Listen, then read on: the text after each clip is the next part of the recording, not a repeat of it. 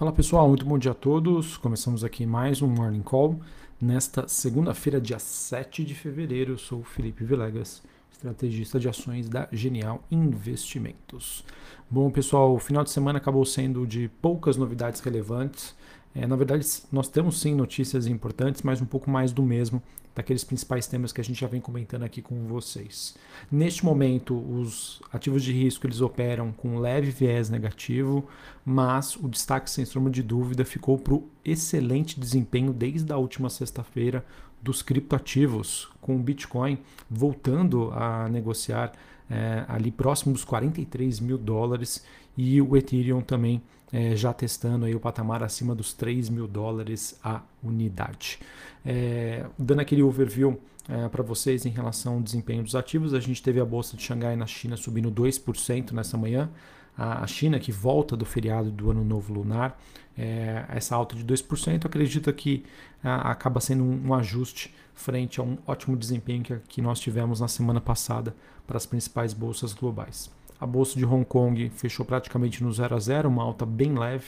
Nikkei queda de 0,70. Na Europa nós temos Londres subindo 0,29.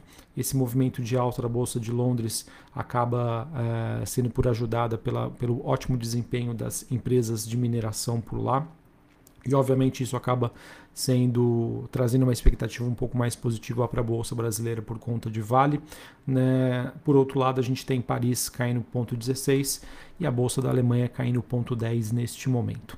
S&P futuro caindo ponto 22, Dow Jones queda de ponto 26 e a Nasdaq caindo ponto 19. O VIX, que é aquele índice do medo, alta de 5% nesta manhã, mas o VIX ainda num patamar é, relativamente tranquilo ali próximo dos 25 pontos.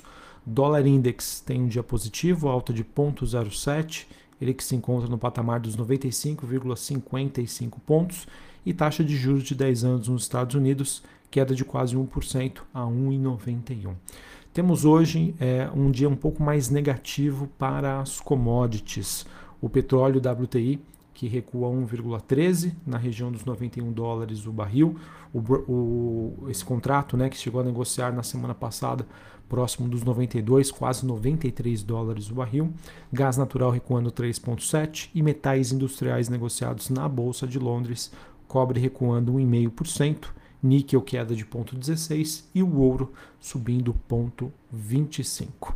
Bom, pessoal, dentro das notícias que o mercado vem acompanhando, nós temos a questão aí da retórica dos Estados Unidos em relação à Rússia, ela que acabou sendo aí bem mais dura nesse final de semana, é, em que foram divulgados novos alertas de que uma invasão à Ucrânia poderia acontecer a qualquer momento.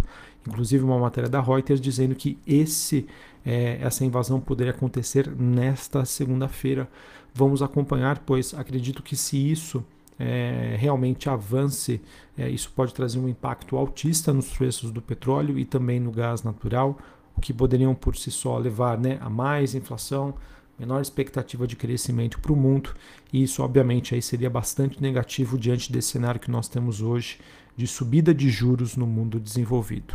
E se esse processo precisar ser acelerado por conta de questões como essa, né, de conflitos geopolíticos, eu vejo que há espaço sim para o movimento aí um pouco mais negativo para as ações como um todo.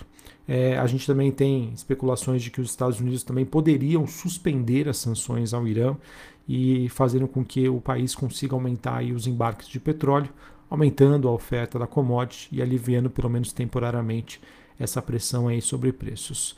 É, em suma, pessoal, temos então poderíamos ter né, esse choque é, da parte da oferta de petróleo que seria negativo para a economia global especialmente aí neste estágio aí do ciclo econômico, então vamos acompanhar. É, falando sobre essa questão dessa situação de ambiente de inflação, é, menores perspectivas de crescimento, é, o mercado que na semana passada, depois da divulgação dos dados de payroll nos Estados Unidos, que nós tivemos aí dados muito fortes, já precifica aí cinco ou mais altas de juros é, pelo FONC, que é o Comitê de Política Monetária nos Estados Unidos. E essa semana, pessoal, a gente tem um dado aí super importante, que é o relatório de inflação americana. É, Espera-se uma leitura né, por volta aí dos, do, da inflação acumulada no ano de 7%, ou seja, vai ser a inflação mais alta desde o início da década de 1980. Tá, pessoal? Então vamos acompanhar. Eu acho que esse é um dado super importante, conforme eu venho compartilhando com vocês é, o que vai ditar é, o rumo dos negócios em 2022, né? Um dos fatores principais, olhando aí para Estados Unidos, é esse processo sobre como vai é, serem divulgados os dados do mercado de trabalho e de inflação, que são os dois principais pilares que vão ditar a velocidade com que esse movimento de subida de juros nos Estados Unidos deve acontecer. Tá? Já tivemos um relatório forte de emprego na semana passada, com ganhos também salariais mais fortes, e se essa inflação, né, a parte qualitativa dela, vier muito negativa, é, o mercado vai começar a precificar uma maior chance do, do Fed já precisar subir em meio por cento os juros na próxima reunião de março. Se isso acontecer, deve ser negativo aí para ativos de maior volatilidade. Então, reforço aqui, apesar, é, falando um pouquinho aí sobre criptoativos, apesar de, na minha opinião, os fundamentos estarem intactos quando a gente tem uma visão de longo prazo, é, acredito muito né, que tudo que está sendo construído hoje envolvendo essa classe de ativos, sem sombra de dúvida, deve gerar muitos ganhos com uma visão de longo prazo. Mas eu fico muito receoso e minha recomendação é de cuidado e de cautela frente a esse cenário que nós temos hoje de expectativa de redução da liquidez global, principalmente olhando aí o mercado americano. Se isso acontecer, acredito que vai gerar um impacto aí para os criptoativos. Ah, mas essa subida não quer dizer nada? Pessoal, da mesma maneira que qualquer ativo ele recua, né? É natural, é normal que ele tenha repiques é, de volatilidade mesmo assim, podemos dizer, para cima, né? De subidas. Nenhum ativo cai, nem sobe em linha reta. Então, muita atenção. Apesar dos fundamentos de longo prazo estarem intactos, a curto, a curto e médio prazo eu vejo um cenário bastante desafiador para essa classe de ativos. Beleza?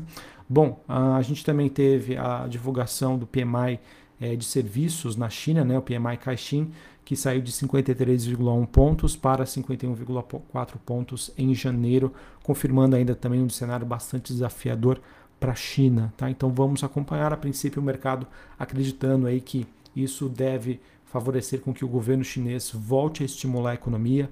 A China que está um passo à frente né, de, dos demais países nessa parte do ciclo econômico, e isso obviamente poderia ser positivo para as commodities. Tá bom? Então, pessoal, só para encerrar essa parte internacional, é, acho que o grande fator de risco aí para 2022 e que eu já venho compartilhando com vocês é um cenário de inflação mais alta e de desaceleração da economia. Algo que poderia ser um, um, digamos assim, uma combinação aí que de, deve trazer aí bastante volatilidade.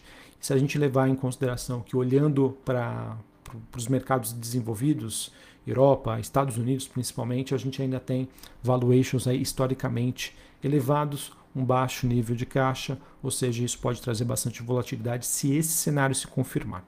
É, então vamos aguardar e a grande dúvida é aonde que o mercado, né, aonde que os investidores globais eles vão buscar é, o seu porto seguro.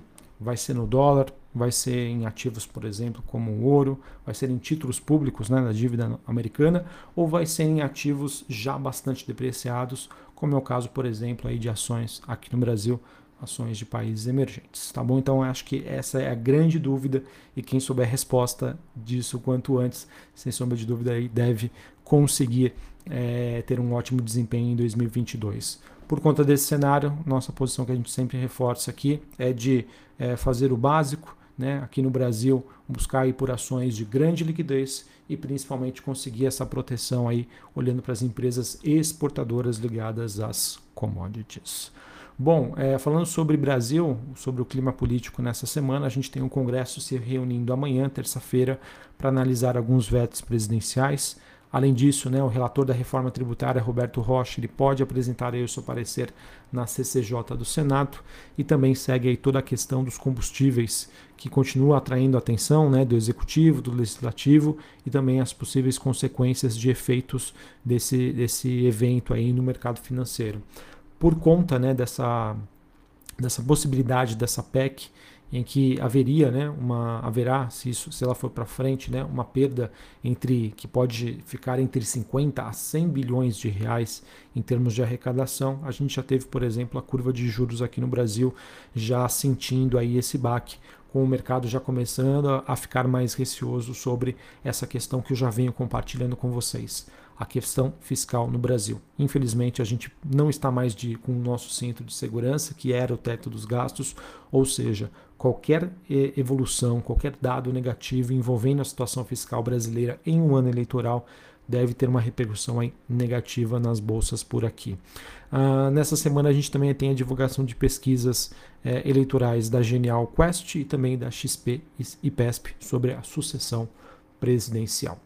Uh, Para encerrarmos, queria compartilhar aqui com vocês né, a agenda do dia.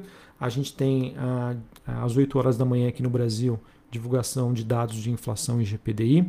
Às 8h25 a gente tem um relatório Focus. Às 10 horas da manhã, produção, exportação e vendas de veículos, dado divulgado pela Anfávia. E às 3 horas da tarde a gente tem a divulgação da balança comercial semanal. Hoje, após o fechamento do mercado, a gente tem a Porto Seguro divulgando aí os seus números referentes ao quarto trimestre de 2021.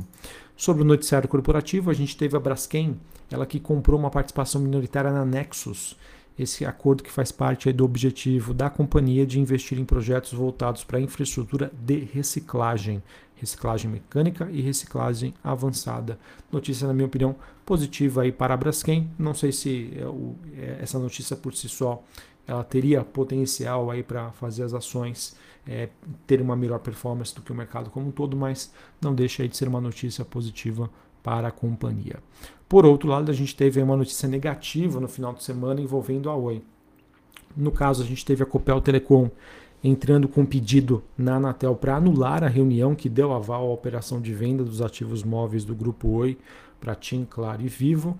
E também a gente teve representantes do Ministério Público Federal recomendando a, a reprovação da compra da Oi pela Claro, TIM e Vivo.